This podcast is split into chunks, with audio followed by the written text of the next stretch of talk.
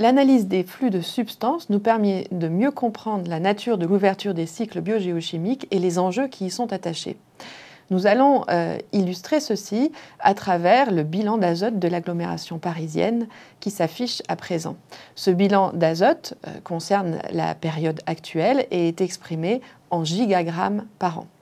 Alors, nous observons ici que l'azote urbain, si je puis dire, a deux grandes origines.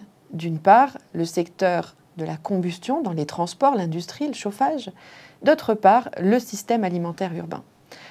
Alors, si nous prenons la première origine, combustion, eh bien, ce que nous pouvons constater, c'est que le processus de combustion provoque des réactions chimiques qui vont tout simplement transformer l'azote non réactif de l'air en azote réactif atmosphérique, qui sera en particulier composé d'oxyde d'azote, qui vont donc contribuer à la pollution atmosphérique.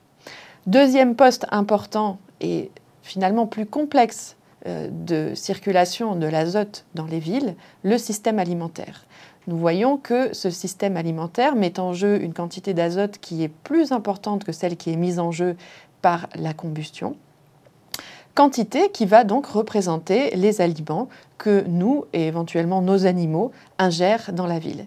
Mais ce que nous pouvons constater d'abord, c'est qu'une partie de ces aliments ne va pas être rentrée dans le métabolisme humain et animal, puisqu'elle va être constituée de déchets.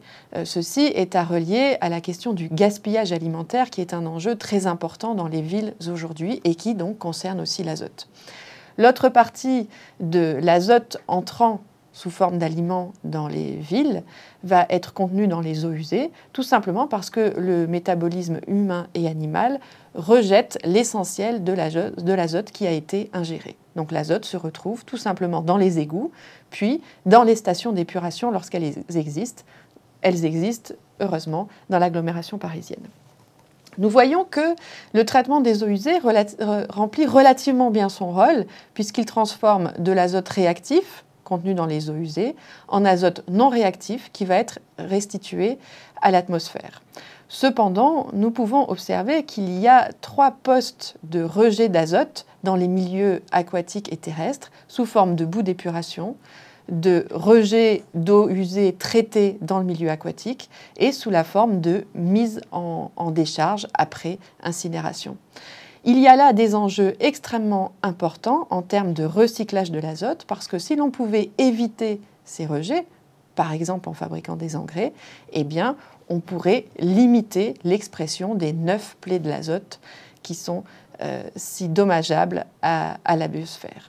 D'ailleurs, le recyclage de l'azote d'origine alimentaire et d'ailleurs de l'azote urbain en général a constitué par le passé un enjeu extrêmement important dans les villes et notamment à Paris.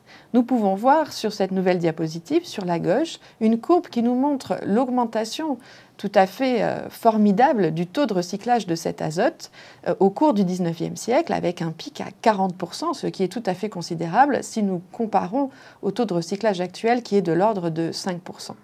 En effet, au 19e siècle, récupérer l'azote urbain était considéré comme essentiel à la production alimentaire, car les engrais manquaient et la population augmentait, donc l'augmentation des rendements constituait un enjeu tout à fait fondamental. Nous pouvons voir sur la droite, d'ailleurs, la composition d'un engrais urbain très à la mode du 19e siècle, appelé le stercora, donc un compost, dont nous voyons qu'il est composé de matières fécales, d'urine, d'argile pulvérisée, de crottin de cheval, de charbon, de balayures de rue, de tourbe, d'eau pulvérisée, de chaux éteinte, tout l'essentiel de ces matières étant récupéré en ville. Donc nous voyons ce qu'est un engrais urbain, ce qui peut nous donner quelque espoir quant au recyclage actuel de l'azote urbain.